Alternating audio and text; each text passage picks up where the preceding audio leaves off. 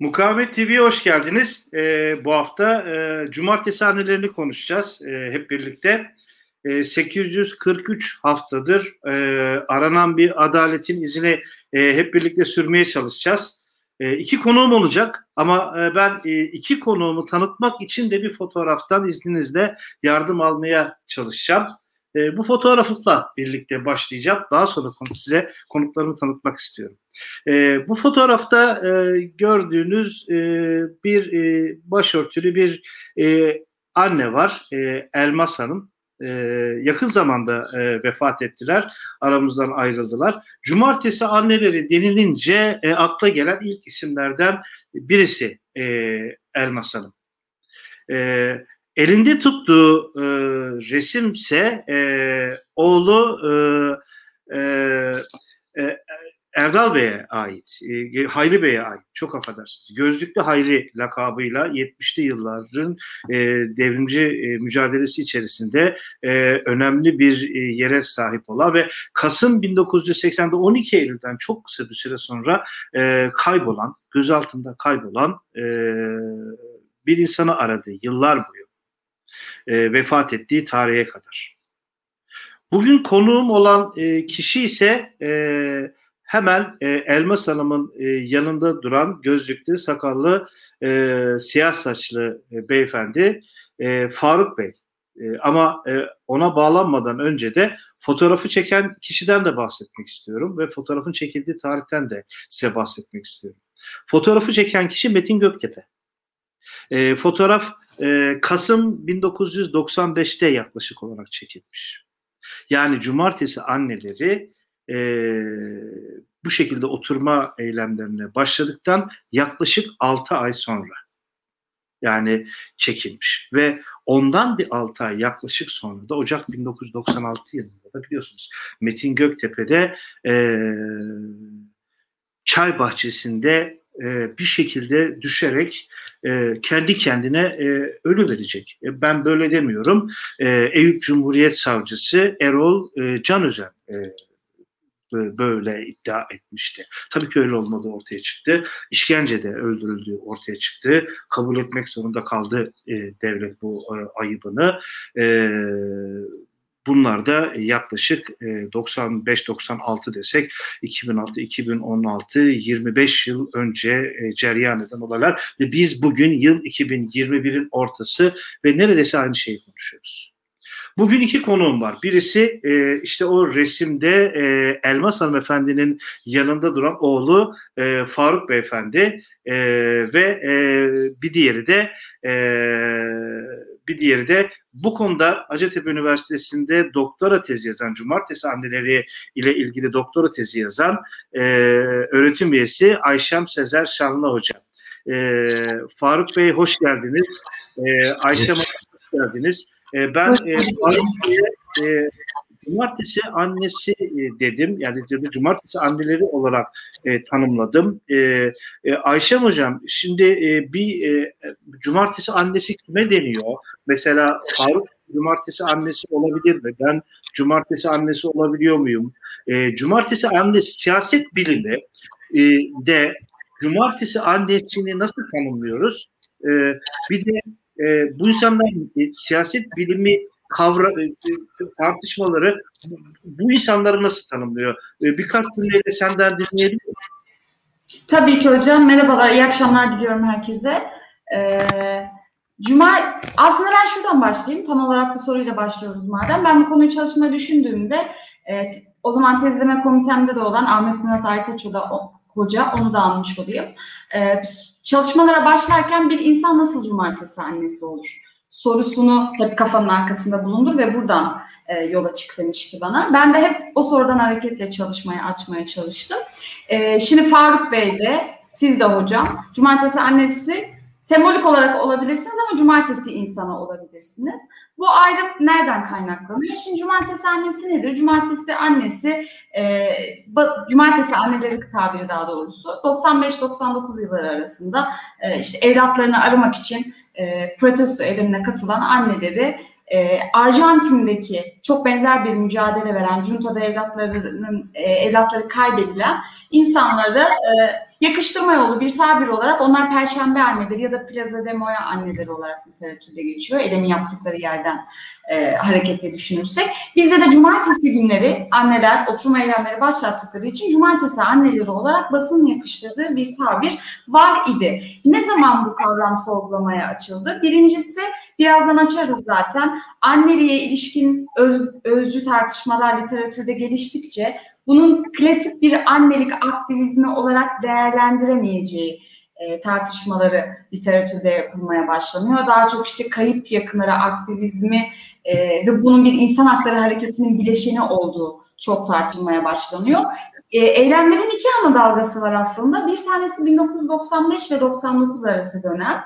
E, bu ilk dört yılı çok yoğun geçen bir dönem. E, daha doğrusu daha sonraki süreçte 98 ee, yılında alana e, kolluğun müdahalesi çok sertleştikçe ve arttıkça 30 hafta boyunca da sürdüğü için özellikle çok fazla artık eylemlerin sürdürülebilirliğini zorlama noktasında 99'da bir ara veriliyor. Ne zamana kadar? 2009 yılına kadar 10 senelik bir ara var. 2009'da tekrar eylemler başladığı süreçte e, eylemlerin e, iki bileşeni var aslında. Bir tanesi kayıp yakınları, bir tanesi de insan hakları savunucuları yani o kayıp yakınlarına destek veren kişiler. İşte bu ik- ikinci ekip kendilerini cumartesi insanları e, ona, olarak kamuoyuna sunmaya e, karar veriyorlar ve böyle isimlendirdiklerini kendilerini ilan ediyorlar aslında. E, dolayısıyla cumartesi insanları kavramı öncelikle kayıp yakını olmayıp kayıp yakınlarına destek olan insan hakları aktivistlerini kapsayarak kullanıldı. Sadece bu da değil ama ikinci olarak kayıp yakını olup e, kadın olmayan e, erkek yakınları ifade eden bir kavram olarak genişledi cumartesi insanları kavramı. E, aynı zamanda bana göre üçüncü olarak çünkü artık üç kuşak e, meydana e, meydanda eylemlerini sürdürüyorlar ya da salgın ortamında online atmosferde fark etmez. E, artık anneler giderek kaybedilmeye başlandığı için, e, vefat ettikleri için ve e, çok azaldıkları için kız kardeşler, eşler, e, torunlar vesaire onlar da kendilerini e, anne olmamalarından ötürü cumartesi anneleri olarak ifade ettiklerini ben bizzat e, sahada deneyimlemiştim. Dolayısıyla cumartesi insanlar aslında şu anda hareketin karakterine daha uygun bir kavram. Ama siyaset bilimi literatüründe e, hareketin ismi nedir diye bakıldığında İngilizce literatürde de böyle e, Saturday Mothers e, Movement diye geçiyor. Cumartesi anneleri hareketi, hareketi adlandırmak için doğru bir perspektif ortaya koymakla birlikte protesto eylemcilerinin profilini açıklamada artık yetersiz. Cumartesi anneleri ve cumartesi insanları şeklinde kullanmak daha doğru. Yakın bir zamanda e, internetten araştırıyordum gelmeden önce. Uluslararası Hrant Dink ödülü verildi cumartesi annelerine biliyorsunuz. O zaman da takdim ederken cumartesi anneleri tire insanları şeklinde sundular. Yani bu ikisini bir arada kullanmak artık daha yaygın bir yaklaşım. İkinci sorunuzu da cevaplayayım es vereyim mi hocam? Yok cevaplama. Ne olur cevaplama. Şunun için ben o zaman hatamı düzelterek bir cumartesi insanı olarak e, Faruk Bey'e dönmek istiyorum. Faruk Bey ben e, çok acemice fotoğrafı böyle bir e, anlatmaya çalıştım. Ben fotoğrafı zaten sizden aldım. Sizin kitabınızdan e, Türkiye'nin 1970'li yılları e, de, de, derlediğim kitaptaki ön söze koymak için almıştım. E, hem cumartesi annelerini e, hem e, sizin e, e, cumartesi anne insanı olarak bu şeyde kesişen e, hayatınızı, e, o fotoğrafı bir de e, kısaca sizden dinlememiz mümkün olabilir mi? Ya fotoğraf gününü mü özel? E, yani e, de, e, hem cumartesi anneleri o sürecin başlangıcı hem fotoğraf. Ya aslında tabii e, siz girişte de söylediniz abim e, 1980'in Kasım'ında e, gözaltına alındı ve kaybedildi. Tabii biz ilk e, gözaltına alındığında onun kaybedileceği aklımıza bile gelmemişti. E, işte Karagümrük Karakolu'na götürülüyor ilk gözaltına alındığında. E, işte biz gözaltına alındığını öğrendiğimizde annem Karagümrük Karakolu'na gidiyor. Orada gözaltı defterinde abimin adı var.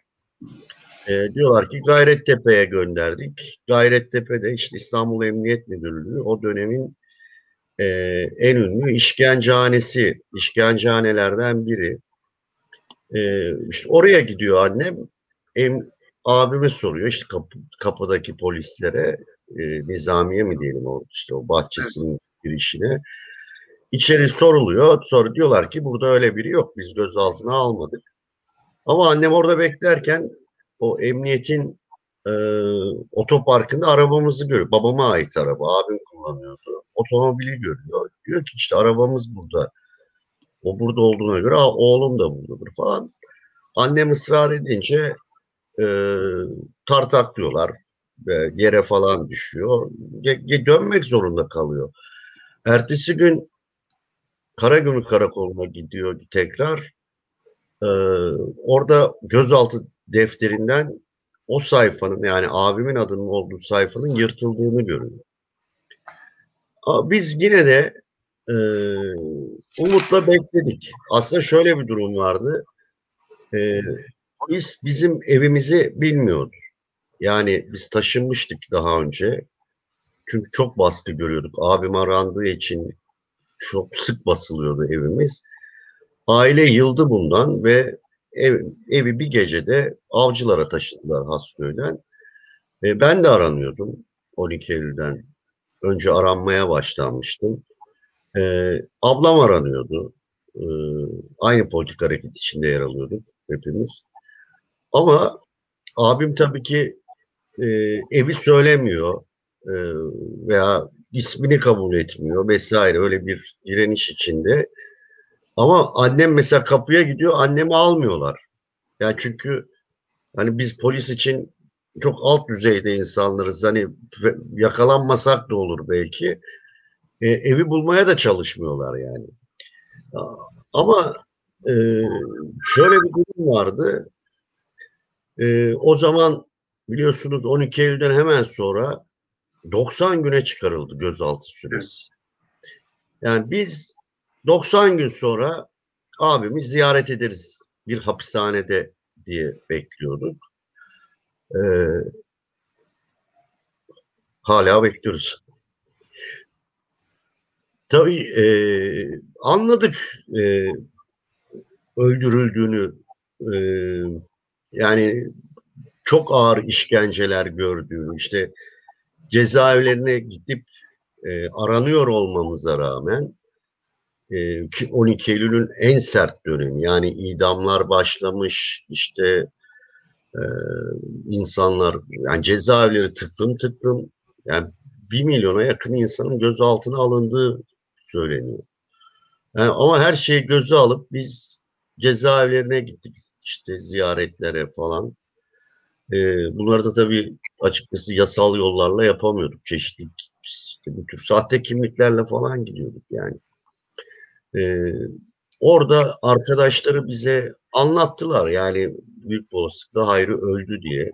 Yani çünkü çok kötü ağır işkenceler yapılıyordu ve e, direniyordu. Hiçbir şey söylemiyordu diye.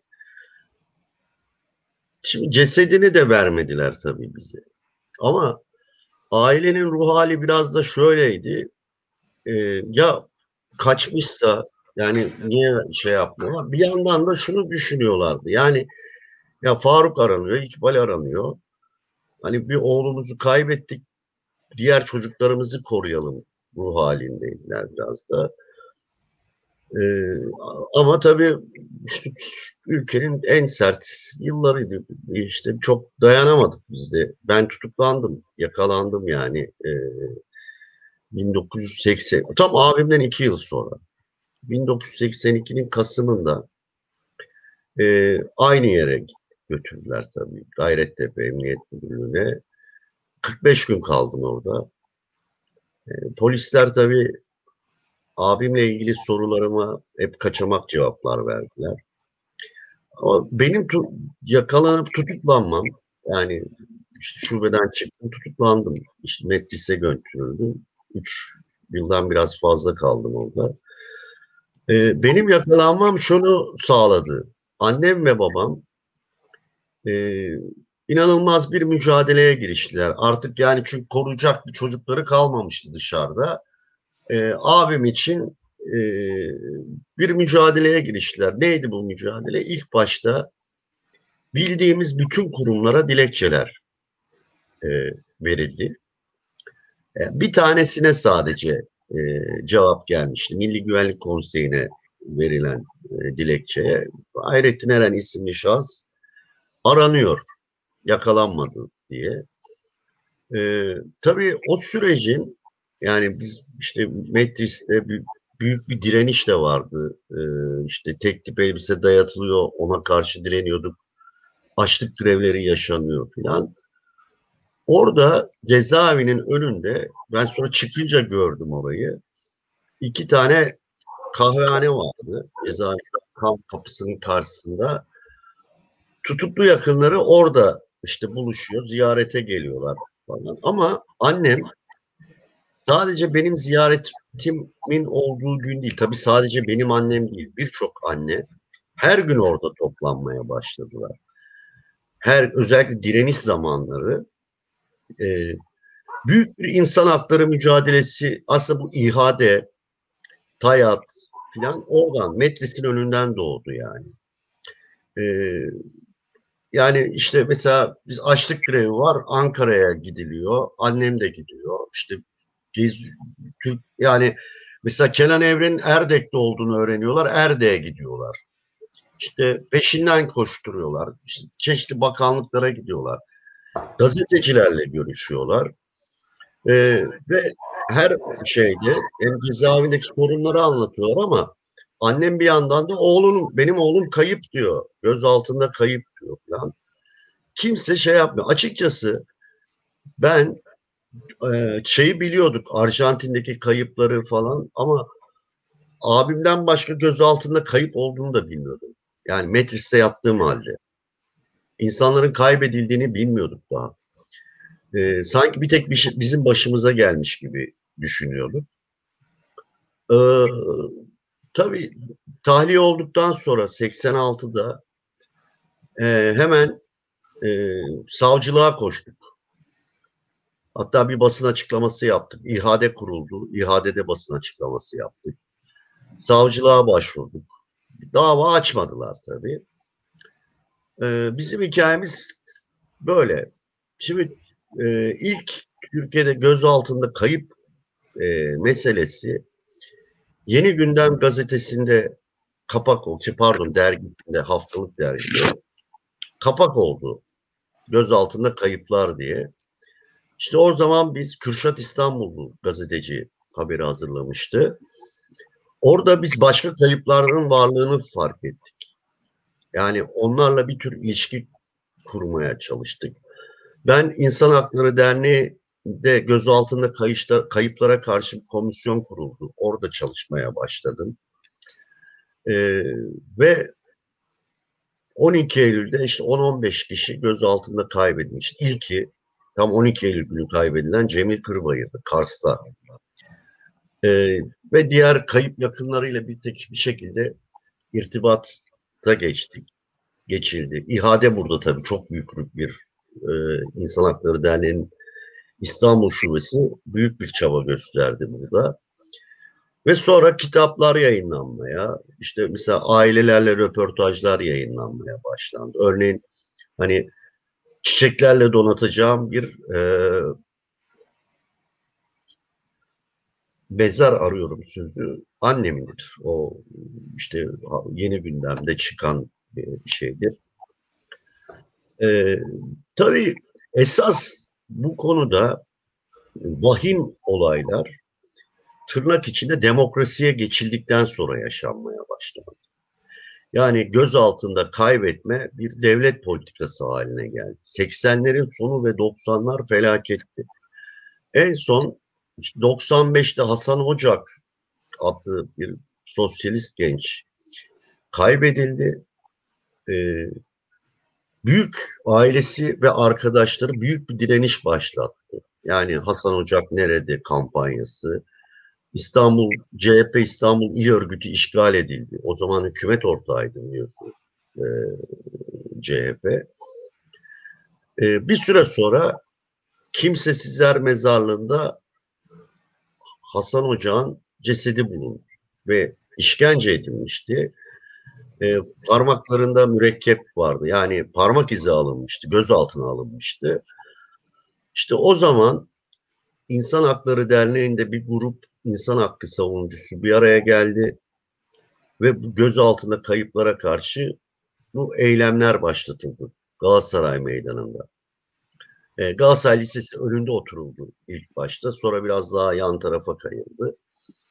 E, Cumartesi annelerinin öyküsü böyle başladı. Ve yavaş yavaş insanlar oraya gelmeye başladılar. Yani başka kayıp yakınları da gelmeye başladı. Duyan geliyordu. Tabii büyük bir şiddet gördük, görüyorduk. Yani öyle kolay kabullenilmedi o eylem. O şimdi o fotoğrafa gelince o gün e, Kasım ayıydı 1995'in e, abimin kaybedilmesinin yıl dönümü. İşte o hafta onu için adalet çağrısı yapılacak. Annem ilk kez geldi o eyleme o gün. Ee, ben önceden tabii şimdiki gibi donanımlı değildik. Örneğin insanlar kendi yakınlarının fotoğraflarını evlerinden getiriyordu. Teknoloji bu kadar şey değildi. Gelişkin değildi. Ben erken gittim. Abimin fotoğraflarını fotokopiyle çoğalttım. E, tam karşıda e, evrensel kültür vardı. Oraya gittim ki onları kartona yapıştırayım falan diye. Metinle karşılaştık orada. O elimizdeki e, fotoğrafları Metinle birlikte kartonlara yapıştırdık. İşte abimin isimlerini kestik, oraya koyduk filan. Ee, böyle 5-10 tane karton hazırladık. Ee, sonra Metin'le indik aşağıya. Ee, işte dağıttık fotoğrafları. Metin de işini yapmaya başladı. Fotoğraf çekmeye başladı. Tabii bir süre sonra Metin'i de polis devlet şiddetini kaybettik.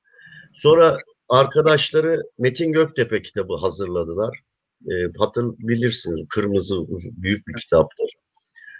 O kitabı aldım. Orada o fotoğrafı gördüm. Ve Metin çektiği fotoğrafı orada gördüm. E, işte o fotoğrafın öyküsü de bu. Ee, Ayşe Hocam e, e, Arjantin'den bahsettin. E, dünyada e, e, cumartesi anneleri ni e, bir yere yerleştirmemiz gerekse e, ne dersin? E, dünyada nereye tekabül ediyor bu eylem, bu aktivizm? Hocam klasik aslında klasik şablonda baktığımızda bu bir kayıp evrensel literatürde de böyle. E, kayıp yakınları hareketi insan hakları hareketinin önemli alt bileşenlerinden biri olarak görülüyor. Zaten cumartesi anneleri hem hareketin isimlendirmeleri hem seçtikleri eylem repertuarları işte meydanı kullanma biçimleri, fotoğrafları kullanma biçimleri, oturma eylemi, başka bir eylem türü de olabilirdi ama oturma eylemi yapılıyor. Bir barışçıl protesto ve sivil itaatsizlik örneği olarak. Ee, öykünme demeyelim ama çok açık bir esinlenme var Arjantinli annelerden. Ben e, kısaca şundan da bahsedeyim. Ben saha araştırmasını yaptığımda 2017'nin yazıydı. Ağustos ve Ekim e, dönemi arasında yapmıştım. O zaman salgın olmadığı gibi Galatasaray e, meydanı da eylemlere yasaklanmamıştı. E, Ankara'dan rahatlıkla 4-5 hafta boyunca evet. gidip gelerek görüşmecilerimle sağlıklı bir ortamda görüşmeyi yürütmüştüm. Sadece denilemesine mülakatlar değil işte yarım saat önce derneğe gidip mutfak çalışmasını nasıl yapıyorlar, e, nasıl hazırlanıyorlar bunların hepsini de gözlemleme şansım olmuştu. Orada da görüşmelerde çok vurgulanan bir şeydi. Yani ilk neyi nasıl yaparız?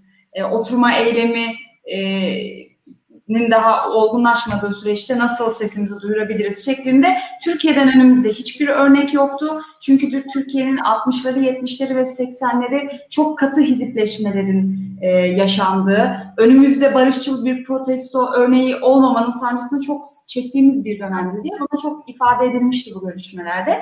Dolayısıyla Arjantin örneği çok önemli. Tabii Latin literatüre baktığımızda rahatlıkla kaynaklara ulaşabiliyoruz e, Latin Amerika bir kaybedilme kıtası olarak adeta görülüyor. Hatta uluslararası metinlerde e, işte İngilizce kavram değil, desaparecidos diye kayıp kavramının İspanyolcası orijinal metinlerde kullanılıyor. Yani o kadar özdeşleşmiş durumda. Özellikle 76 ve 83 arasında e, Arjantin'deki junta yönetimi, Şili çok önemli bir örnek ama sadece bu kadar değil. Guatemala İç, İç Savaşı, Paraguay, Uruguay ve birçok örnek var. Ve orada işte e, 77'de 14 annenin başkanlık sarayına yürümesi ve ardından orada e, oraya oturmalarıyla başlayan bir eylemlik. Dolayısıyla cumartesi annelerini dünyada kayıp yakınları hareketinin içerisinde ve insan hakları aktivizmin içerisinde rahatlıkla oturtabiliriz. Ama e, şöyle bir şey de var tabii. Şimdi Latin Amerika'da, e, Arjantin örneğinde tabii insan hayatı hiçbir zaman bir rakam değil. Sadece olayın vahametini ortaya koymak için e, istatistik bir veri kullanacağım. 30 bine yakın insanın kaybedildiği e, söyleniyor. Bütün Latin Amerika kıtasında 90 bine e, vuran bir rakamdan bahsediliyor. Türkiye'de e, verileri toplayabileceğimiz iki önemli kaynak var. Bir tanesi İnsan Hakları Derneği Gözaltında Kayıplara Karşı Komisyon. Onların verilerinde 900 küsür bir rakam geçiyordu. Hakikat, Adalet ve Hafıza Merkezi de 1353 gibi kabaca bir rakam istatistikliyor. Dolayısıyla cumartesi anneleri de Arjantin annelerinden özellikle repertuar e, ve yol yordam çekmek açısından çok önemli e, bir örnek oluşturmuş. Arjantin'de tabii iş o kadar sistematikleşiyor ki artık e, o kadar çok fazla insan mücadeleye entegre oluyor ki torunlarını arayan büyük anneler falan farklı başka dernekler kurmaya başlıyorlar. Yani çok fazla sivil toplum örgütü var. Toplum çok aktif bu konuda. E, sayının da çok e, korkunç olmasıyla alakalı elbette. E, o nedenle e, Latin Amerika örneği çok belirleyici bir örnek. Çok eskiye götürürsek, tabii konuyu çok saçaklandırmak istemem ama dünyada kaybetme eyleminin tarihçesini aslında Nazi dönemine kadar götürmek mümkün. Hitler'in gece ve meşhur gece ve sis kararnamesi sonrasında bir gece yarısı baskınıyla işte sisteme muhalif olanların e, alınıp ve bir daha akıbetlerinin bilinmediği bir sürecin yaşandığını biliyoruz. Dolayısıyla literatürde ilk bu inceleniyor aslında. Daha sonra Latin Amerika e, ülkeleri ve Türkiye deneyimi de bu noktada önemli bir noktada e, duruyor. Dolayısıyla bir kayıp yakınları aktivizmi olmakla birlikte özellikle benim incelediğim, çalıştığım dönemde e, kayıp yakınları kadar onlara destek olan cumartesi insanların yani insan hakları aktivistlerinin de çok yoğun olduğu bir süreçti ve artık farkındalıklar çok gelişmişti. Yani ben özellikle bazı kavramları kullanmaktan imtina ettim e, görüşmelerin sırasında. Mesela e, kurban kavramı literatürde mağdurun yerine kullanılan bir kavram ve nötr bir kavram aslında, duygu yüklü bir kavram değil. Ama bu kavramlar hemen mesela düzeltiliyordum. Biz e, kurban ya da mağdur değiliz. Biz sadece e, hak ihlaline uğramış kişileriz. Ben zaten tezimin sorunsalında bu hak ihlaline uğramış kişilerin e, bu acıyı, yası, kaybı nasıl protesto çevirdiklerini sorunsallaştırmış oldum. Dolayısıyla onların politik özneleşme süreçlerini çalışmış oldum. Dolayısıyla bu evet insan hakları hareketidir. Ee, insan hakları deyince sadece kayıplarla mı ilgililer sorusu gelebilir doğallıkla. Ee, Galatasaray Meydanı e, Galatasaray Meydanı'ndan e, çok e, ne diyelim oraya bir kayıp alanı olarak organize etmeyi tercih ettikleri için e, ve eylemin çok farklı noktalara çekilmemesi için genellikle kayıplarla ilgili işte her hafta bir kaybı anmak, basın açıklaması yapmak, fotoğrafları kaldırmak, oturma eylemini organize etmek buna odaklı elbette. Bu başlı başına zaten insan hakları hareketinin içine yerleştiriyor. Ama özellikle ikinci aktivizm dalgasından sonra yani 2009 ve sonrasında e, çok farklı duyarlılıklar geliştirdiklerini de görüyoruz. E, işte e, Ankara'daki barış mitinginde cumartesi insanlarından kayıplar e, yaşandı. Yani birçok alanda duyarlılıkların çok geliştiği bir alana dönüştü. İşte Cumhuriyet Gazetesi yazarlarına e, dönük duruşmalara gidip takip ediyorlar. Alandan mümkün olduğunca e, birçok Tahir Elçin'in öldürmesi örneğinde e, bizzat yaşandığı gibi farklı duyarlılıkları da gündeme getiriliyorlar aslında. Ama tek hassasiyet e, partiler üstü bir alan olarak, insan hakları hareketinin sahası olarak orayı her türlü provokasyondan uzak tutmak. Yani görüşmelerinde benim de çok duyduğum bir şeydi. Galatasaray Meydanı göz bebeği gibi korunması gereken, sahip çıkılması gereken bir alan ve farklı alanlara çekilmesini kesinlikle istemiyoruz şeklinde bir kayıplar alanı olarak ve bunu e, özellikle 90'larda farklı örgütlerin çok gelip E, yani işte onun fotoğrafını kaldırmayın, o şu fraksiyondandı, bu bu fraksiyondandı. Çok fazla e, ortamın gerilmesine müsaade etmemek için çok da çaba gösterdiklerini, çok bedeller ödediklerini bu noktada sürekli dile getirmişlerdi. Farklı şekillerde tekrar açabilirim. E, ee, ben e, Faruk Bey'e dönmek istiyorum. E, Faruk Bey e, bu eylem biçimine nasıl karar veriliyordu? Yani herhangi bir partiye gidilmiyor, slogan atılmıyor, herhangi bir sembol yani bir partiye bir şeye ait hiçbir şey kullanılmıyor. ve cumartesi anneleri dediğimiz yani birinci kuşak diyeyim ben politik insanlar da değiller. Hani hani e, peki buna nasıl karar veriliyordu? Nasıl ortaya çıktı bu e, eylemin ayrıntıları? Bu süreç nasıl şey yapılıyordu? Gözlemlerinizi e, siz de çünkü bir parçasısınız. Bizimle paylaşabilir misiniz? Yani aslında e, ilk şeyde dediğim gibi hani ilk bölümde ee, İnsan Hakları Derneği'nde bir grup insan hakları aktivisti e, öneriyor bu eylemi. Kayıp yakınlarıyla da konuşuluyor. Orada karar alınıyor. Sessiz olunacak e, ve e, sadece yakınlarımızın fotoğraflarını e, tutacağız elimizde diye. E, alkış vesaire bile olmuyor. Zaten o sessizliğin bir nedeni de e, o yani polis baskısından da biraz şey yapmak. Yani oturuyoruz işte bir şey yapmıyoruz hani e, gibi. E, tabii ilk kayıp yakınları yani Hasan Ocağ'ın ailesi var. E, Fehim Tosun'un ailesi var. E, ilk oturanlar aslında Hüseyin Toraman'ın ailesi var. E, yaklaşık e, 6 aile var. E, bu eylem böyle oturuyor. Hatta az önce Ayşem Hanım'ın da söylediği gibi e, bir takım e, gruplar gelip slogan atmak istiyor orada. Onlar engellendi hep. E, sadece her hafta o hafta hangi e, kayıpın iç, kayıptan söz edilecekse onun için bir basın açıklaması. O da İHA'de İstanbul Şubesi'nin gözaltında kayıplara karşı komisyonu hazırlar o e, açıklamayı da. E, o açıklamalar okunuyordu. Ama tabii şöyle bir şey de var. E, örneğin işte diyelim ki Hasan Ocak anılıyor.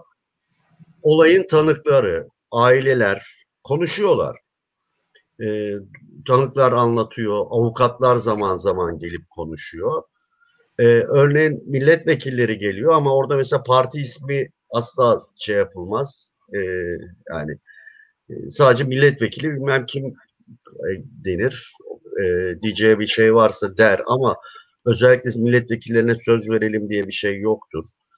E, gelip bize destek verip giderler yani. E, ama mesela atıyorum Sezgin Tanrıkulu geliyor ve milletvekili ama bizim kayıplarımızın bir kısmının avukatlığını yapmış. Onun o hafta öyle bir mevzu varsa o konuşuyor. E, böyle yani hatta bazen e, şimdi kamuoyu biliyor bu eylemi ama özellikle o yüzlü haftalarda büyük e, şeyler oldu. Mesela 500. hafta, 600. hafta, 400. hafta. Bunlar mi, miting gibiydi. Yani birçok insan belki ilk kez katılıyordu. O acayip bir fotoğraf vardır yukarıdan çekilmiş bu haftalarda. Bayağı miting alanı gibi. Yani biz zor girdik şeye e, o alana. E, bu o zaman mesela bilmeyenler biz konuşuyoruz mesela etkileniyor da insanlar çünkü hikaye çok acıklı ve alkışlamaya kalkıyorlar hemen susturuluyordu. Tabii 700. haftaya kadar e, 700. hafta bize Galatasaray'ı yasakladılar. İşte dövüldük, gözaltına alındık. E, ondan sonra oraya gitme e, şeyimiz yasaklandı ve bir utanç alanı orası şimdi. E, pandemide bile işte o Cumhuriyet anıtının olduğu yer, küçük meydan e, polis bariyerleriyle çevrili. içinde zırhlı araçlar, e, otomatik silahlı polisler orayı tutuyorlar sürekli. Oraya insanları sokmuyorlar. Cumartesi annelerinden koruyorlar orayı o kadar polis. Ama e, az önce buradan nasıl paylaşılıyor bilmiyorum. Az önce orada cumartesi anneleri gittiler meydanlarına. E, şimdi çiçekler attılar, açıklama yaptılar. Buradan paylaşabilirsem istiyorsanız göstereyim o fotoğrafı. Çok, çok güzel olur. Yani ben teknik olarak bu nasıl ben de becerebilecek miyim bilmiyorum. Önceden de rica ederim. Nasıl yardımı olabilir? Ben e, yani şu anda beceremedim ama e, şu, yeni bitti anladığım kadarıyla eylem. Ama fotoğrafları atıyorlar. E, çünkü e, bizim de Cumartesi annelerinin bir WhatsApp grubu var. Ee, annelerimiz, çok yaşlı annelerimiz bile aktif olarak kullanıyor onu. Ee, oraya fotoğraflar düşmeye başladı az önce biz yayındayken. Eğer e, e, zor olmayacaksa yani e, nasıl yapacağımızı ben de gerçekten bilmiyorum ama hani gö- görmek tabii ki hepimiz için çok iyi olur. Ben bu arada e, Ayşe Hanım'a döneyim. E, bu vesileyle şeyi sorayım size hocam. E, sen de gözlemledin. Çünkü eylemlerden önce sen de gidiyordun. E, sen de tanık oldun. Bir günleri e, nasıl geçiyor? E, yani nasıl hazırlanılıyor e, eylemlere? Nasıl e, işte e, karar veriliyor? Nasıl, o gün nasıl geçiyor? E, senin gözlemlerin e, nedir? Onu öğrenebilir miyiz? Tabii ki hocam. Ee, Şimdi benim ben de zaten eylemlerin planlanmasına göre günümü planlıyordum. İşte yarım saat öncesinden 40 dakika öncesinden komisyon üyeleri gelmiş oluyorlar. Tabii kayıp yakınları gözlemlediğim kadarıyla e, çok ağırlıklı bir kısmı direkt alana geliyor. Ama zaten Galatasaray e, meydanı ve e, ihade arasında çok bir az bir mesafe var. Yani yürüyüşle 5-10 dakika bile sürmeyen bir mesafe. E, dolayısıyla pankartları e, pankart sadece bir tek pankart kullanılıyor. Çok ağır bir şey yok. İşte ses sistemini vesaire taşımak alana çok kolay. Zaten Galatasaray Meydanı'nın e, oranın e, bir eylem alanı olarak seçilmesinin nedenlerinden bir tanesi de bu. E, dernek binasıyla da yakın olması, çok heterojen ve kozmopolit bir alan olmasının dışında. E, yarım saat öncesinden gittiğimde genellikle komisyonda 7-8 kişi çalışıyor. Eylemlerin mutfak çalışması. Siz de kullanırsınız ya hocam genellikle mutfak çalışması işte bir kitap çıkarken arka planda harları çalışan insanlar. Komisyon da böyle. Sadece o hafta kaybı olan insanlar bazen e, binaya geliyorlar ama komisyon üyeleri çok orada aktif bir çalışma yürütüyor. O gün okunacak metin e, ben de e, o süreci birebir gözlemlemiştim. Hepsi bir gözden geçiriyorlar. Bugün ne okuyacağız? E, yanlış kullandığımız bir ifade var mı? Hem redaksiyon anlamında hem de e, kolun tepkisini çekmeyecek e, ucu bucağı e, toparlanamayacak bir ifade olmasın şeklinde. Metin tekrar gözden geçiriliyor. Fotoğraflar gözden geçiriliyor. Fotoğraflardan sorumlu ayrı bir kişi var. E, demin Faruk Bey de bahsetti tabii fotoğraflar elimizde o kadar yoktu vesaire gibi o eski dönemleri anlattı. Ama genellikle siyah beyaz kullanılmasına dikkat ediliyor. Tıpkı e, Perşembe anneleri, Plaza de Maya anneleri gibi e, işte Bandistan'ın şarkısında dediği gibi cumartesi annesi elinde solmuş bir resim. Gerçekten soluk ve siyah beyaz resimlerin kullanılmasına dikkat ediliyor. Resimler seçiliyor. Biri çiçekleri alıp direkt alana geliyordu. Yani karanfil e, biliyorsunuz e, sembolik bir çiçek. E, karanfil tercih ediliyor. E, anmalarda genellikle. Siyasal hayatta da öyle. E, biri çiçeklerin vesaire gelmesinden sorumlu. Biri işte ses sistemini orada kurmaktan sorumlu. Oturamayan anneler için e, işte ayakta ne kadar durabilecekse onların e, ekipmanları vesaire hazırlanıyor. Matlar, e, çünkü bu bir oturma eylemi. Aslına baktığımızda oradaki insanların hepsi oturuyor mu? Oturmuyor. Zaten çok küçük bir alan Galatasaray Meydanı dediğimiz yer. Öyle Taksim Meydanı geniş bir yer değil. E, genellikle kayıp yakınları, hele o hafta kaybın e, anılacak kayıp diyeyim, onun ailesi ve yakınları gelebilirlerse onlar genellikle oturuyorlar. Çok yaşlı olanlar e, gözlemlediğim kadarıyla oturuyor. E, ama e, genel olarak e, yani Ay, eylemin... E, e, çok e, sözünü balla keserek Yok, diyeyim. E, Faruk Bey'in WhatsApp grubundan e, bir paylaşıyor şu anda e, Reji'deki arkadaşlarımız. E, şu an biraz önce biten e, değil mi? Yani yanlış söylüyorsam lütfen düzeltin. E, eylemdeki görüntülerden e, o WhatsApp grubuna yansıyan fotoğrafları e, izliyoruz. E, ben kaç tane ben de bilmiyorum. E, ondan sonra tekrar senden devam edelim. E, sanıyorum bu kadar mı bilemiyorum. Çok sayıda fotoğraf geldi ama becerebildim mi atmayı WhatsApp'tan attım ben size. Ya bir arkadaşa. Evet, şeyi gördüm ben orada şu anda. E, Pervin Buldan var HDP eş başkanı. E, Oya Ersoy var HDP milletvekili. E, kayıp yakınları var. E, öyle. Yani geçen yıl da yapılmıştı pandemi sırasında. E, bu yılda yapıldı demek ki. Ee, resim paylaşılıyor mu bakayım. Paylaşılıyor.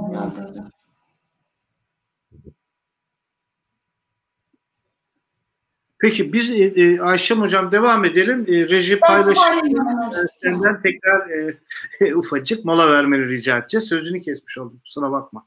Tamamdır.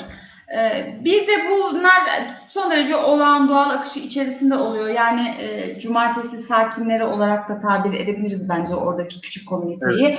Çünkü etraftaki e, bileşenlerle birlikte var olunan çok gündelik hayatın içine yerleşmiş bir alandı bence. Yani e, evet e, tabii ki tür yerli yabancı turistler ya da işte İstanbul'u olup konudan bir haber olan insanlar geçip gelip geç- geçerken bakıyor ama Şimdi bu fotoğrafları görünce 4 sene boyuncaki 4 senede siyasi iklimin ne kadar sertleştiğini de e, ben de hissetmiş oldum. Çünkü benim saha çalışmasını yürüttüğüm zaman çok e, olağan bir e, dönemdi. Matlar seriliyor, hazırlık yapılıyor ve saat 12'de, 12'ye 5 kala önce bir Faruk Bey'in bahsettiği gibi o haftaki kaybın öyküsü, ne zaman, hangi şehirde işte kaybedildiği, sorumlular, aynı zamanda bir suç duyurusu niteliğinde bunlar. Yani şu şu kişiler bu kayıptan sorumludur demek. Ee, bunda gerekirse işte avukatlar söz alıyor, yakınları söz alıyor. Konuşmalar, e, biraz sessiz oturma ve e, eylem tamamlanıyor. Ben de zaten tam olarak bu tamamlandıktan sonra e, düzenli olarak e, gelen kayıp yakınlarıyla ve aktivistlerle elbette e, görüşmelerimi gerçekleştirmiştim. Hatta genellikle de o dönemde işte eylem bittikten sonra çok yakınında Hazapulo pasajı var. Ee, orada işte e, oturulup birçok insanın eylemden sonra oraya gidip e, çok dostane sohbetlerini vesaire gerçekleştirdiklerini de görmüştüm. Ee, burası bizim ikinci mekanımız demişlerdi bana sık sık. İşte burası bir cumartesi ailesi artık üç kuşak e, insanlar burada ve burası bu pasajda bizim e, mekanlarımızdan biri şeklinde. Gerçekten çok dayanışmacı ve organik ilişkiler aynı zamanda çok hareketin çok olağanlaştığı, gündelik hayatın içerisine yerleştiği bir şey. Her toplumsal hareket tabii ki bir kamusal alanı işgal ederek var olur. E, mekanı kullanmak çok önemli. E, Castells'in tabiriyle meka- e, ve Lefebvre'nin tabiriyle mekanı zapt etmeyen bir hareketin varlık bulması mümkün değil. Ama bu e, işgal gibi değil, çok olağan ve gündelik hayatın akışı içerisine e, yerleştirilmiş bir şey. Ben de burada özellikle tabii benim görüşmecilerimin hepsi kadındı. Çünkü ben kadınların gündelik yaşamının nasıl e, dönüştüğünü sorunsallaştırmak istemiştim. Özellikle kamusal alan deneyimi hiç olmayan kadınların. E, bunlar daha ziyade kayıp yakınlarından oluşuyordu. Aktivistlerin profili biraz daha farklıydı. Çoğunun hepsinin bir çalışma hayatı vardı. Eşleri tarafından destekleniyorlardı vesaire ama e, diğer bileşen kayıp yakınlarının geneli öyle değildi e, istisnalar olmakla birlikte e, kadınlarla ben de bu ortamdan sonra görüşmelerimi gerçekleştiriyordum. Gerçekten 843 hafta e, arada 10 yıllık da bir e, ara olmasına rağmen hani hacimli bir süreç, mücadele edene zor, e, dile kolay bir süreç. E, çok e, farklı e, periyotlardan geçip bugüne gelmiş bir e, protesto eylemi, öyle söyleyeyim. E, Faruk Bey de şey söylediği zaman aklıma geldi. Ben de şeyi ilave etmek isterim. Hani o alan e, cumartesi annelerinin e, e, evet şu anda reji e, yeni görüntüler. Evet bu Evet. İkbal ablam beyaz saçlı.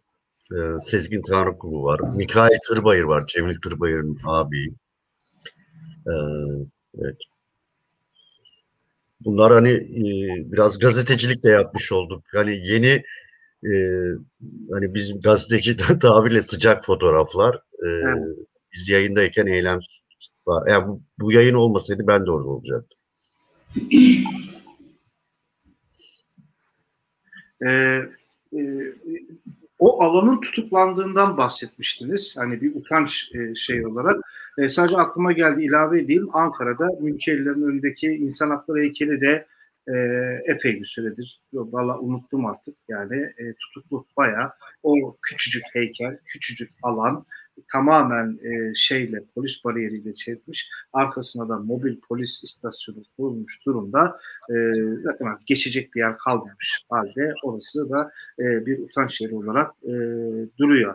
E, ben e, sizin e, Mehmet Ağar'ı biraz da öne alan e, bir yazınız e, vardı e, şeyde yayınlanan şu anda e, önümde e, açabilirsem eğer e, tabletten e, son olaylarla aslında cumartesi annelerini ve bu faili mesulleri e, bir araya getiren. E, ben bir o yazıya da e, dönmek istiyorum. E, siz tutuklandığınızda da Mehmet Ağar bu işin başında. Bugün de başında evet yani e, 1980 sonrasında hep biz bu faili meçhuller mevzu açıldığında e, hep bu insanı e, görüyoruz. E, taş yerinden çekilirse gibi bir başlık kullanmışsınız. E, bu hem bu yazıyı hem de bu Mehmet Ak, bugünkü olaylar e, işte tartıştığımız Sedat Peker video, ara videoların ayrıntıları değil elbette ama bu Türkiye'nin faili meşhulle e, serenca şeyi diyelim yani hikayesi diyelim e, biraz da Türkiye Türk siyasi hayatı biraz da bu. E, bu sizin yazınız ekseninde e, bunu nasıl özetleriz diye sorsam size. Yani şöyle tabii e, benim abim gözaltına alınıp alındığında İstanbul Emniyetinde müdür yardımcısıydı Mehmet Ağar. Ee, iki yıl sonra 1982'de ben gözaltına alındığımda Mehmet Ağar müdür yardımcısıydı. Yani hatta 81'de e, Süleyman Can e, isimli bir devrimci lider e, ki 12 Eylül'de öldürülen herhalde tek siyasi lider hatırladığım kadarıyla bir örgütün lideri. E, çok ağır işkenceler görüyor ve ölüyor. Öldürülüyor işkenceyle siyasi şubede. Cesedini e, Kadıköy'de bir binaya götürüyorlar. Boş bir eve. Oradan pencereden atıyorlar ve kaçarken düştü diye bir rapor düzenleniyor. O raporda Mehmet Ağar'ın imzası var. Ee, müdür yardımcısı olarak. Hatta adli tıp uzmanları Süleyman Cihan'ın e, öldükten sonra atıldığını da kanıtladılar. E, böyle bir durumda. E, dediğim gibi 1982'de ben e, gözaltına alındım e, işte biliyorsunuz göz altında insanların gözlerini bağlarlardı.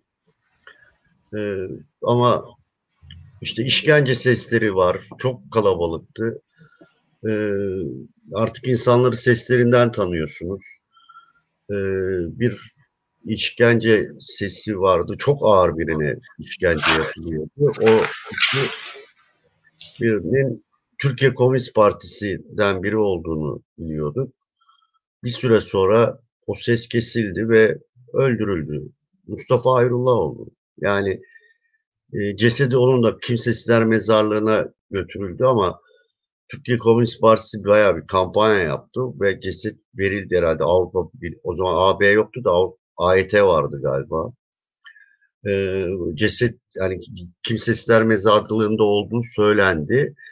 E, öyle bulundu e, cesedi. O zaman da Mehmet Ağar işte e, şeydi. Tek, bunu, bu örneği o yazıda şunun için verdim. Mehmet Ağar 15 Temmuz'dan sonra e, mecliste kurulan e, komisyona ifade vermeye gitti. Orada şöyle bir laf etti. Ya dedi biz bu e, TKP'lileri, devrimcileri e, şey yaptık. Yani sert davrandık bunlar. Halbuki bunlar düş, düşünce insanlarıydı falan gibi bir laf etti.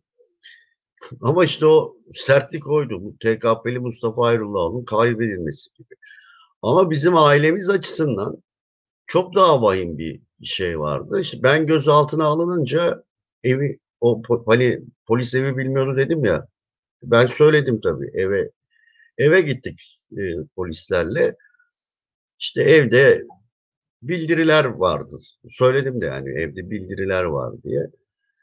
Ee, bildiriler yoktu tabii. Annem yakmış. Ee, öyle olunca annemle babamı da gözaltına aldılar. İşte bir ifade almışlar. Yani bildirileri yaktım diye.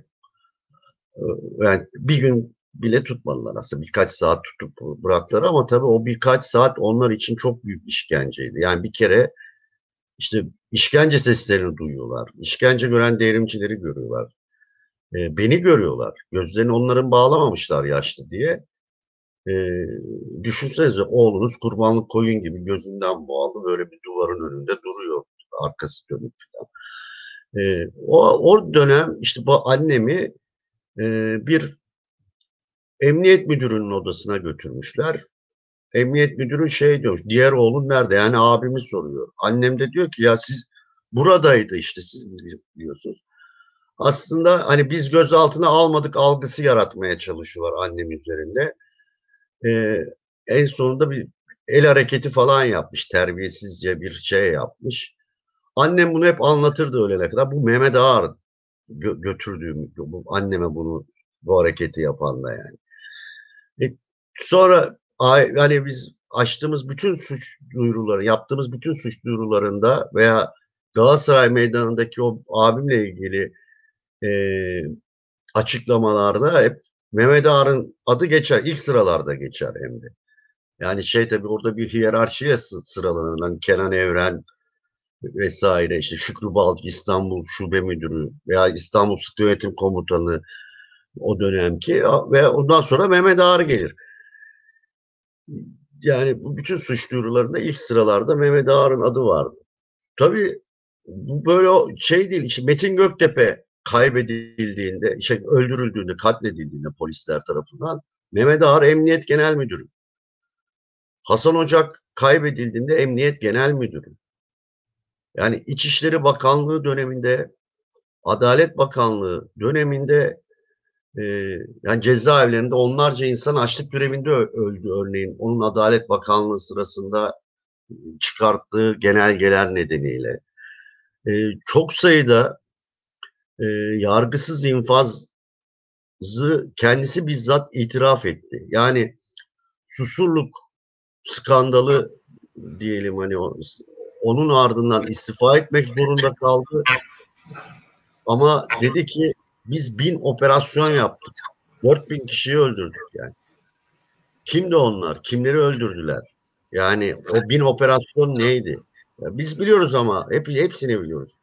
İşte o bin operasyondan biri Özgür Gündem'in bombalanmasıydı. Devrimcilerin evlerde sıkıştırılıp çatışma adı altında katledilmesiydi. E, faili meçhul cinayetler. Şimdi bunlar ortaya bir kez daha saçılıyor, bir kez daha atılıyor ama biz şunu bir kez daha görüyoruz ki Mehmet Ağar hala da bu işlerin başında birinin malına mülküne çöküyor, birilerini içeri attırıyor, yine cinayetler söz konusu, tecavüzler söz konusu ve yine hiçbir şey yapılmıyor. Yani 1980'den beri e, bir seri cinayetin sorumlusuyla karşı karşıyayız aslında.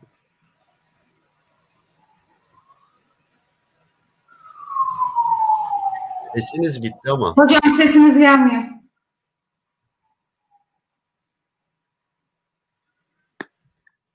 Şu anda geliyor herhalde. Evet. Evet. Özür diliyorum. Ee, e, Ayşe Hocam sana şeyi sormak istiyorum. Ee, 1995'te başlıyor. 99'da kesiliyor eylemler. 2009'da başlıyor. Ee, bir ara e, iktidarla e, bayağı e, cumartesi hanelerinin araları iyi. Tayyip Erdoğan e, kabul ediyor onları. E, tipik yaralarınızı saracağız e, sözleri veriliyor. E, işte devlet katında ağırlanıyorlar. Ama sonra cumartesi şey Galatasaray Meydanı yasaklanıyor. İşte Faruk Bey bahsettiği olaylar yaşanıyor. Ana hatlarıyla e, 95'ten bugüneyi e, geniş bir fotoğrafını senden alabilir miyiz? Tabii ki. Ee, aslında Faruk Bey'in anlattığı gibi o ilk süreç yani ilk kayıp ailelerinin ilk oturduklarında 5 aileler aslında. Saydı onların isimlerini az önce. Ee, 95 ile 99 arasında e, belli bir haftaya kadar aslında e, görmemek, duymamak, karışmamak üzerine bir şey var. Ama e, belli bir haftadan sonra 98 yılının Ağustos'undan sonra çünkü artık çok duyuluyor ve sadece iç kamuoyunda değil uluslararası kamuoyunda da duyuluyor. Nasıl oluyor bu? Mesela alandan geçip gören bu insanlar burada niye oturuyor diyen turistler bunları e, bu eylemleri fotoğraflıyorlar. Daha sonra bir habitat toplantısı yapılıyor İstanbul'da. E, bir kamu çıkarken gazeteciler bu insanlar burada neden oturuyor e, şeklinde e, uluslararası kamuoyunun gündemine getirmiş oluyorlar. Yine bir Dünya Kupası finali yanlış hatırlamıyorsam futbolcular anneleri fotoğraflıyorlar. Arjantin'den anneler geliyor bir hafta sonu. Ee, yani yazarlar, şairler, sanatçılar, entelektüeller diyelim e, işte cumartesi anneleri için şarkılar yapılıyor, kitaplar yazılıyor e, ve olay çok siyasetin gündeminde e, yer tutmaya başlayınca yani iç kamuoyunda bir tehlike olarak görülmeye başlanınca 98 Ağustos'unda 30 hafta süren yoğun müdahaleler olmaya başlıyor alana. Hatta bana orada o zamandan beri komisyonda olan hala gözaltında kayıplar komisyonunda olan bir görüşmecim şöyle söylemişti. İlk defa Türkiye'de kapalı alanda biber gazına maruz bırakılan cumartesi anneleri eylemcileri oldu demişti. Yani alınıyorduk otobüsün içinde bekletilirken bu muameleye maruz kalıyorduk şeklinde. Galatasaray e, Lisesi'nin önünün seçilmesi nedenlerinden bir tanesi de o meydana varan çok fazla alternatif yol olması. Dolayısıyla artık o yollarda e, polis de öğrenmişti ve her köşe başında görüldüğümüz her yerde alınıyorduk ve asla meydana ulaşamıyorduk şeklinde bir anlatı. Dolayısıyla eylemi yapamayınca e, olay e, e, sürdüremiyorsunuz bir şekilde. E, bu önemli bir nokta. Daha sonra işte anneler yatak e, yaraları iyileşmeden e, işte coplandıktan sonra yaraları iyileşmeden bir sonraki eyleme katılıyorlardı ve yine e, şiddet görüp yine aynı şekilde aynı muameleye maruz kalıyorlardı diye anlatıldı bana. Dolayısıyla aktarıldı. Artık yaşlı olan e, özellikle anneler ve e, bir kısım eşler yaşlı olanlar için siz bırakın biz genç ekip bu eylemlere devam edelim diye bir öneri getirdiklerini aktarmışlardı. Ama bunu da anneler hiçbir şekilde kabul etmek istemiyor. Birlikte başladık. Kayıp yakınları ve aktivistleri olarak bu işi birlikte sürdürürüz ya da sürdürmeyiz şeklinde. Dolayısıyla 99'da Mayıs ayının bir haftası her sene kayıplar haftası olarak kutlanıyor. Yine öyle bir dönemde son eylem yapıldığı açıklanarak ara veriliyor. 2009'da ne oluyor da tekrar başlıyor? Bence bu soru önemli.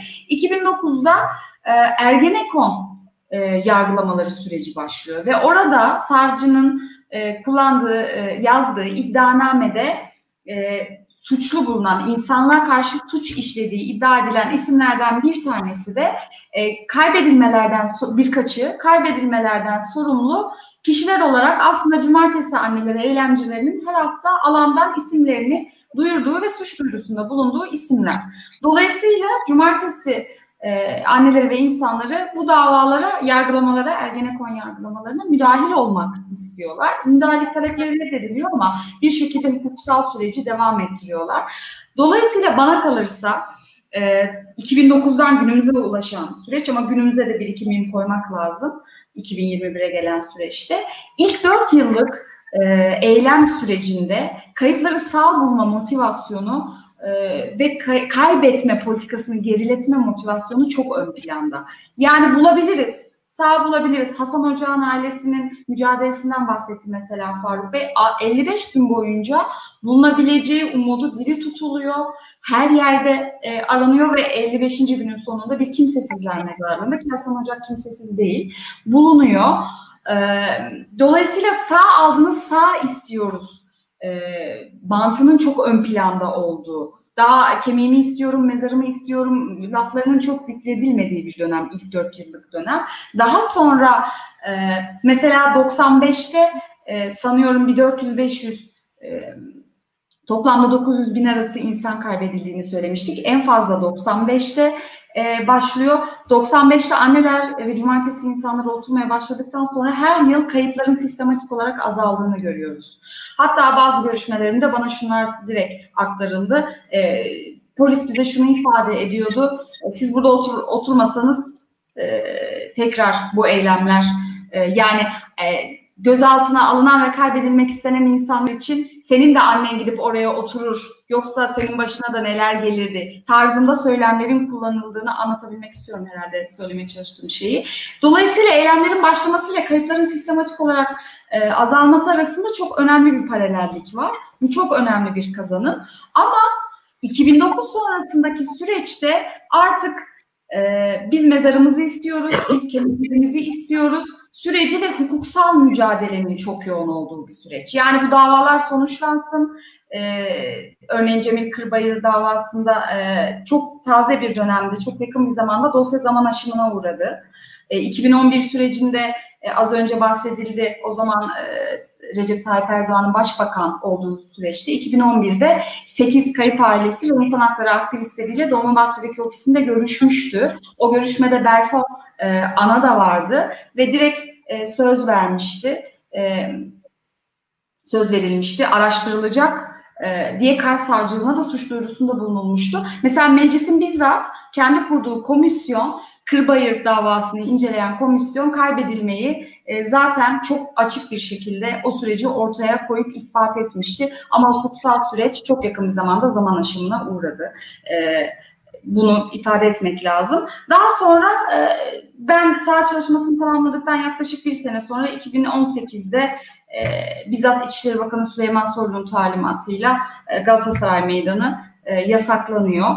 E, o zaman e, tabii ben görüşmelerimi yaptığımda Galatasaray Meydanı'nın çok fazla sıfatı vardı. Oraya kayıplarıyla bütünleşmeye gelen insanlar için orası bir anma, bir ritüel mekanıydı. Orası aynı zamanda bir mezarlıktı. Bayram günü biz buraya geliyoruz çünkü bir mezarlığımız yok bir çiçek bırakalım diyen insanlarla karşılaşmıştım. Dolayısıyla bir mezarlık işlevi de görüyordu. Aynı zamanda bir protesto mekanıydı çünkü insanlar orada e, öfkelerini dile getiriyorlardı bir mağduriyet karşısında, itirazlarını dile getiriyorlardı. Protesto bu demek zaten. E, şu yakın zamanda işte bu çalışma revize edilecek olsa herhalde e, alanla ulaşmak artık mümkün olmadığı için bir utanç mekanına dönüştüğü bir süreci de deneyimliyoruz. E, bir, bir buçuk yıl sürdü sanıyorum. Ben e, daha sonra çalışmam bittikten sonra takip edebildiğim kadarıyla dernek binasının önünde devam etmesi eylemlerin. E, orası çok dar bir alan. Yani o klasik oturma eylemi repertuarın sergilenebileceği bir alan değil. Tahmin ediyorum internetten de izlediğim kadarıyla bir basın açıklaması yapıp dağılma şeklinde gerçekleşebilmiştir e, müdahale olanakları içerisinde. Daha sonra salgın ve protesto eylemlerinin online ortamlara aktarıldığı bir süreci deneyimliyoruz şu an. Ama bence şu çok önemli, öyle toparlayayım. E, 8 senedir, 9 senedir e, toplumsal hareketler alanında çalışan biri olarak e, kuramcı Manuel Castells'in çok önemli bir çıkarım var toplumsal hareketlerle ilgili. Bir hareketin kazanımını termometreyle e, ölçer gibi ölçemezsiniz. Bir toplumsal hareketin en büyük kazanımı var olabilmektir der. Ve bu insanlar bu mücadeleyi 843 hafta boyunca var edebildiler. Bu başlı başına bir kazanım ama illa elle tutulu bir kazanım arayanlar için e, daha 99'dan sonra hiçbir insanın herhalde kaybedilmemiş olması en büyük kazanım e, olsa gerektir diye düşünüyorum. Bir de hocam faili meçhul dediniz de kısacık oraya bir ekleme yapabilir miyim? Tabii, tabii. Aslında uluslararası literatürde e, kaybetme suçu insanlığa işlenen suçlar kapsamında değerlendiriliyor. Ve Birleşmiş Milletler'in bu konuda hazırladığı bir sözleşme var. Zorla kaybetmeye karşı herkesin korunmasına dair ilişkin sözleşme. Bu hareketin en önemli taleplerinden biri Türkiye'nin bu metni imzalaması idi. 2010'da yeterli imzacı oluştuktan sonra yürürlüğe giriyor bu sözleşme. Orada zorla kaybetme eylemi ve kaybedilen kişi doğrudan tanımlanıyor aslında. Uzun bir tanım var. Burada otomat okumayayım. Ulaşılabilen bir metin zaten. Bizdeki farklı e, vurgulamak istiyorum. Bizde zorla kaybetme yerine göz altında kaybedilme ifadesi kullanılıyor. Türkçe metinlerin hepsinde e, buna vurgu yapılmış. Bu göz altında kaybedilme ifadesi de sanırım işte e, balığa çıktı geri dönmedi, top oynarken kayboldu çocuğun bir daha bulunmadı gibi adli vakalardan bu işi ayırmak için yani politik e, kimliğinden dolayı devlet ya da devlet destekli grupların e, kaybetme eylemiyle ilişkili olarak göz altında kavramının vurgulandığını düşünüyorum. Tıpkı e, işte Arjantin'de e, başkanlık sarayının önünde toplanan insanların Plaza de Moya anneleri olarak adlandırılması. Çünkü orada iktidarın gözüne bakıp bir şey söylemeye çalışıyorlar. Ama bizde Galatasaray anneleri yerine cumartesi anneleri kavramı çok kullanılıyor. Yani bir zevkinde zamana atıf var. Sanki o travmatik deneyim zamanda asılı kalmış, e, hayat o noktada durmuş ve bir daha hiç eskisi gibi akmamış gibi bana hep o zamansallığı düşündürüyor. Ee, yani orada perşembe anneleri de kullanılıyor ama Plaza de Mayo anneleri çok baskın. Bizde Galatasaray anneleri çok nadir ama cumartesi anneleri kavramı zamanla atıf daha fazla.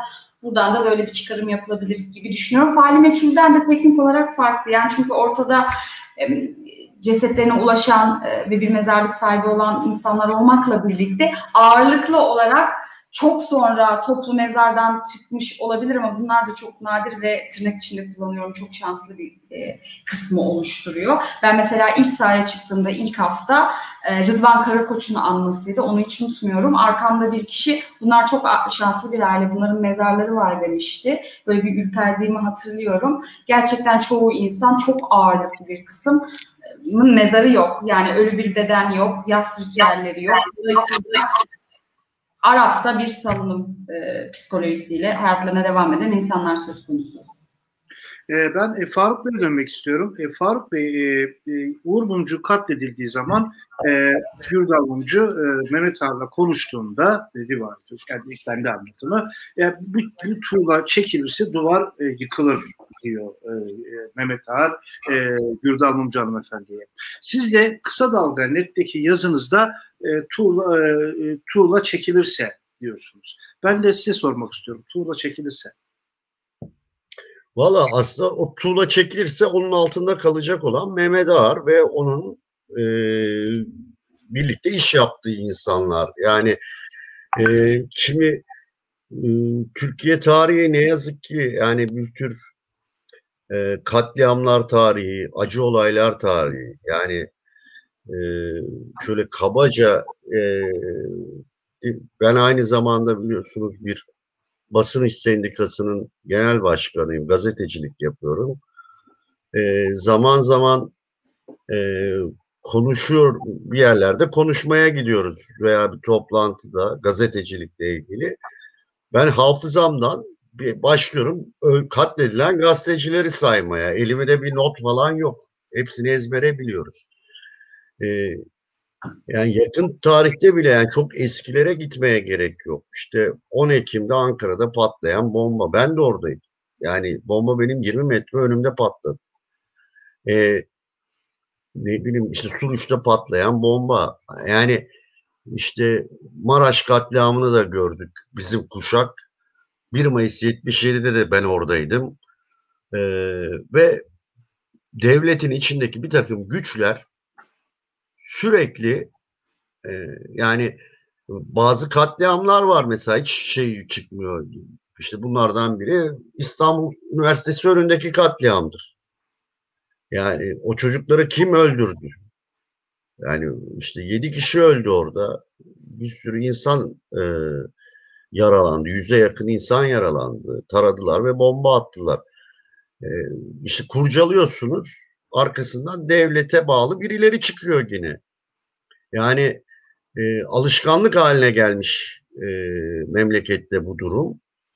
E, belli ki iktidarlar da bu güçleri, bu yasa dışı güçleri, bu ki, kirli işleri bir takım kirli insanlara yaptırıyorlar.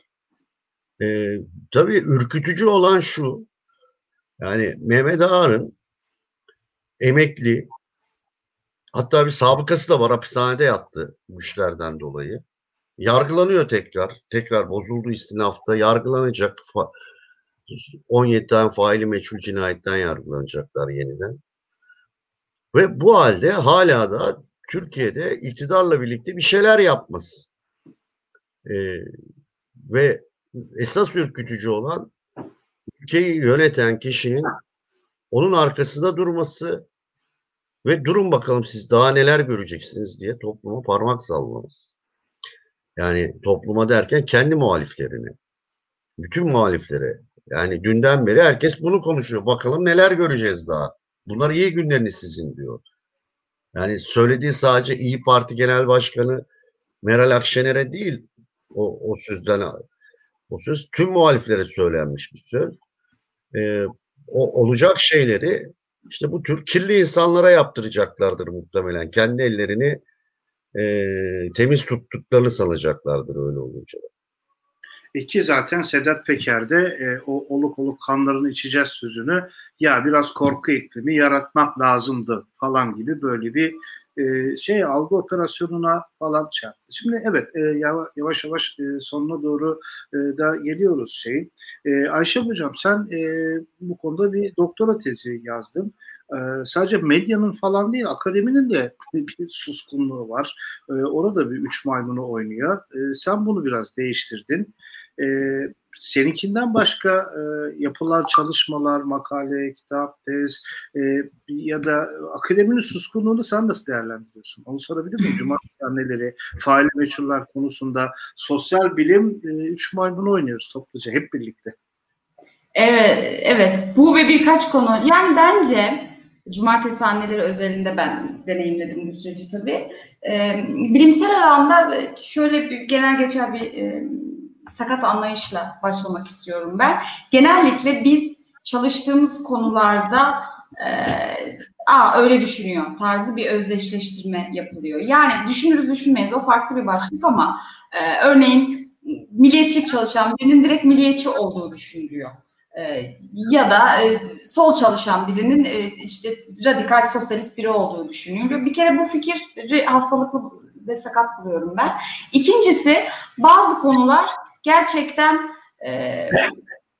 biraz tedirgin mi ediliyor, konforsuz mu bulunuyor bilemiyorum. Bazı konuları sosyal bilimciler olarak çalışmaktan e, akademide imtina edildiğini görüyorum.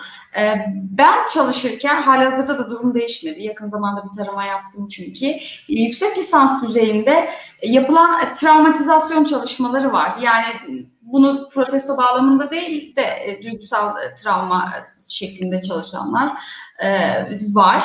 E, Türkçe yazılmış tek doktora tezi e, benim tezim. E, İngilizce tezler vardı ama e, kaybetmeyle ilgili ayrı çalışmalar var.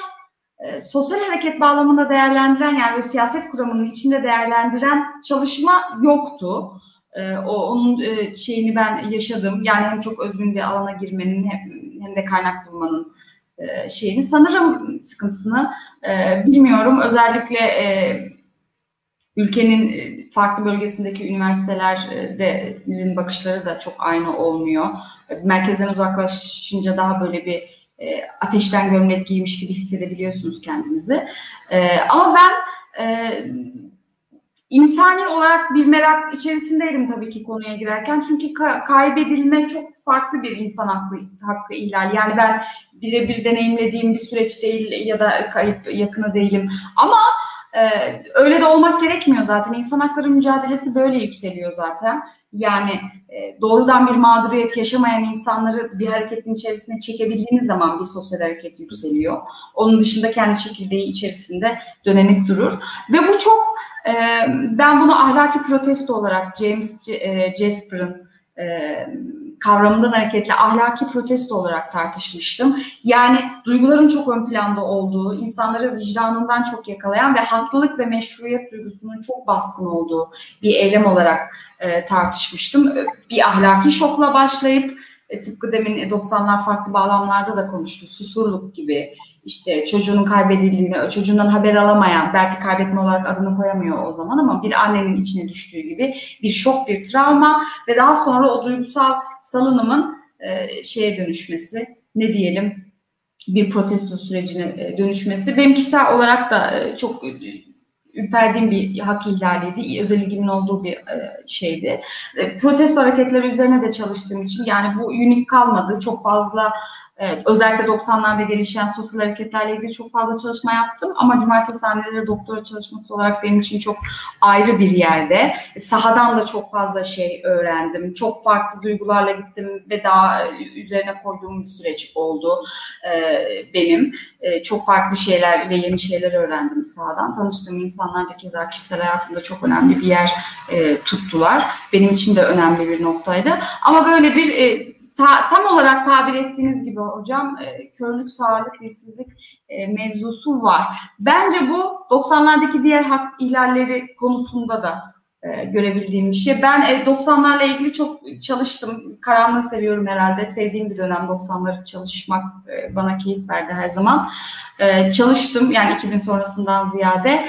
Gerçekten Türkiye'nin en karanlık atmosferinin olduğu dönemlerden biri tıpkı 70'ler gibi içinden hali hazırda gelip geçtik. Belki 70'lerden birçok noktada daha karanlık. E, biraz 90'lardaki hak ihlalleri noktasında genel anlamda da bir körlük sağırlık var. Kaybedilme konusuna da aynı e, şey var. Çok anlaşılamayan, biraz çok uzak görülen artık ve sanki e, ne diyelim bu pratik hiç iktidarların dağarcığında olmamış ve çok farklı bir yüzyıldaymışçasına bir yaklaşım var. O, o da ben o, o işin orasında değilim. Çok e, o noktada ben bakamıyorum açıkçası. Ben mesela görüşmecilerime de sormuştum. Bunu çok yakın bir tehdit olarak görüyor musunuz demiştim. Çünkü 2002 ve sonrasında e, çok fazla ifade edilen bir şeydi. Hiçbir insan kaybedilmedi e, diye. E, çok rahatlıkla biz bu, e, bu sahadan çekilsek, bu eylemleri e, bitirsek bu iktidarın alet kutusunda var ve tekrar dolaşıma sokulabilir demişlerdi. Bunu çok gerçek ve çok olan bir tehdit olarak görüyoruz demişlerdi. E, çünkü o alet kutusunun içerisinde duruyor. Faili meşhur da onlardan bir tanesi. Zorla kaybetme de onlardan bir tanesi. Ya da işte 90'lardaki psikolojik e, savaşı düşündüğümüzde e, göçe zorlama da bunlardan bir tanesi. Dolayısıyla ben biraz böyle 90'ların içinde kalıp bitmiş bir aktivizm olarak da görmüyorum. Öyle olsaydı zaten 2021'de hala bu konuyu konuşmazdık biz. Bir de e, eylem devam ediyor. Yani belki 2000'den sonra hiçbir insan e, kaybedilmedi ama e, hukuksal süreç devam ediyor. Yargılamalardaki eksiklik süreci devam ediyor.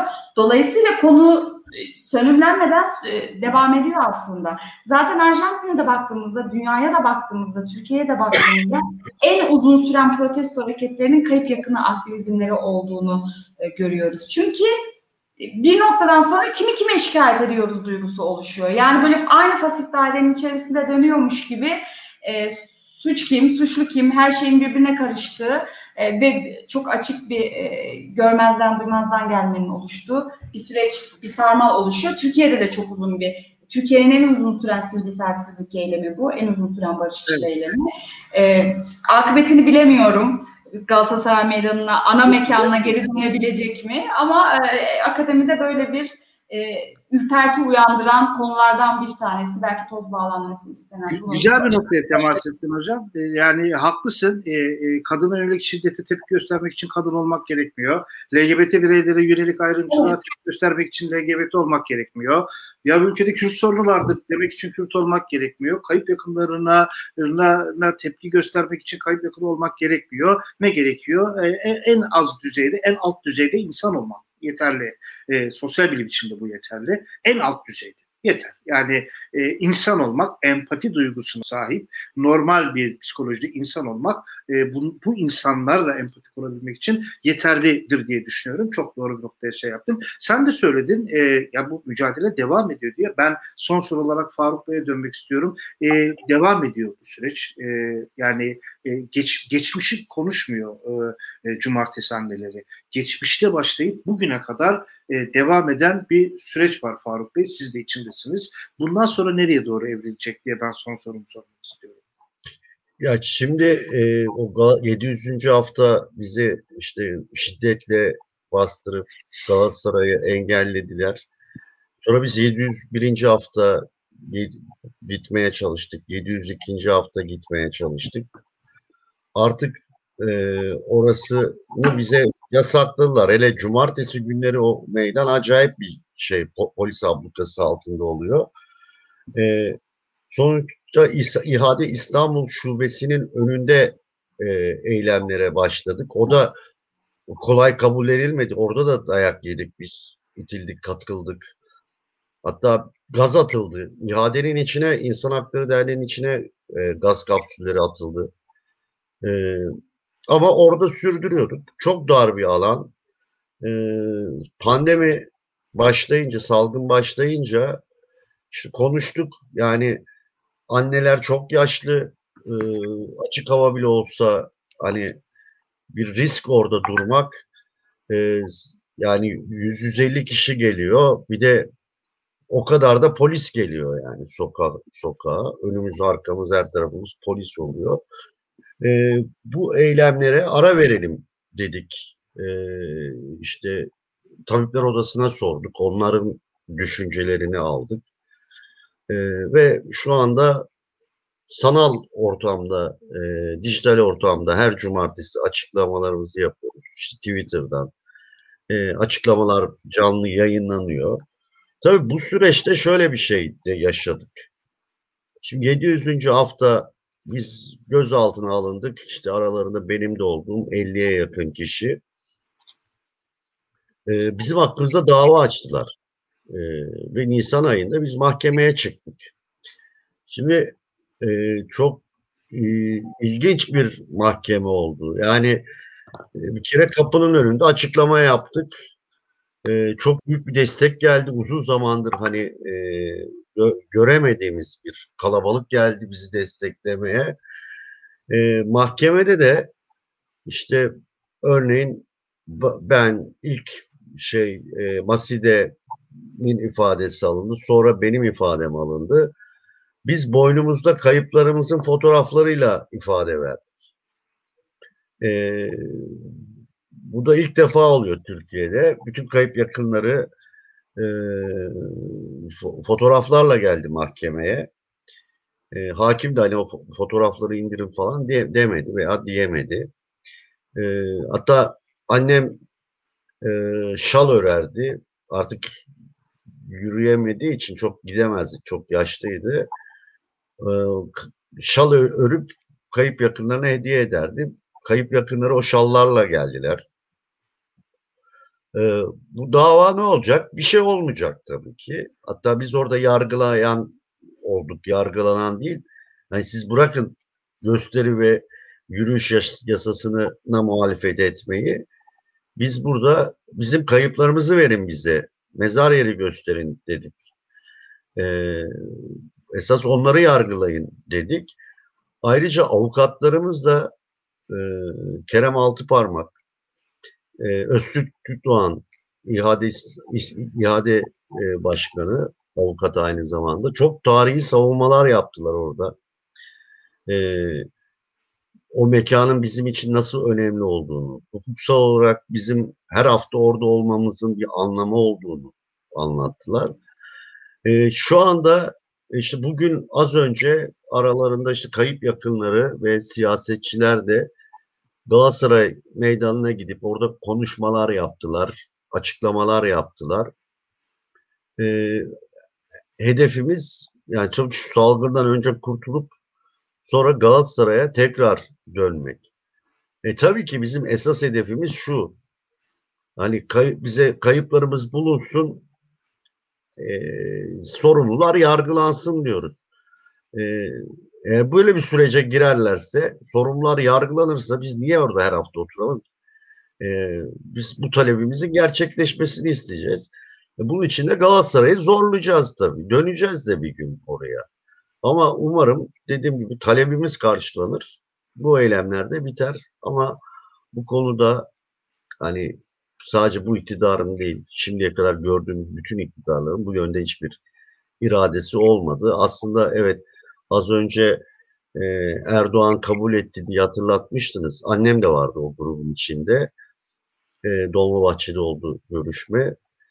E, aslında o görüşme bir seçim öncesiydi. Erdoğan cumartesi anneleri kullanılıyor diye talihsiz bir laf etti. Ona gelen tepkiyi dindirmek için çağırdı o aileleri aslında. Yani politika yaptı.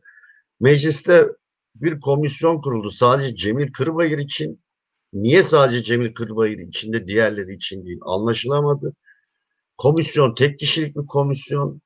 E, Zafer Üskül var AKP milletvekili profesör.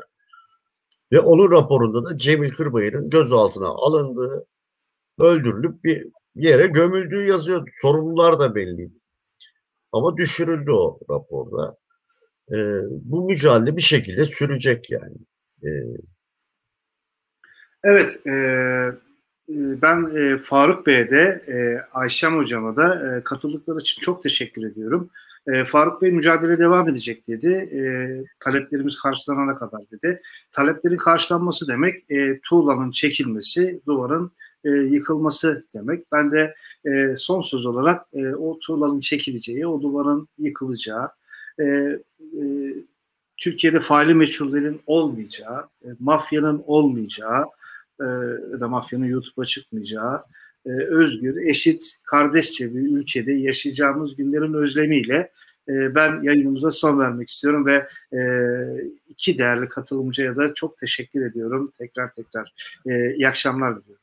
İyi, İyi akşamlar. akşamlar. Teşekkür ederiz.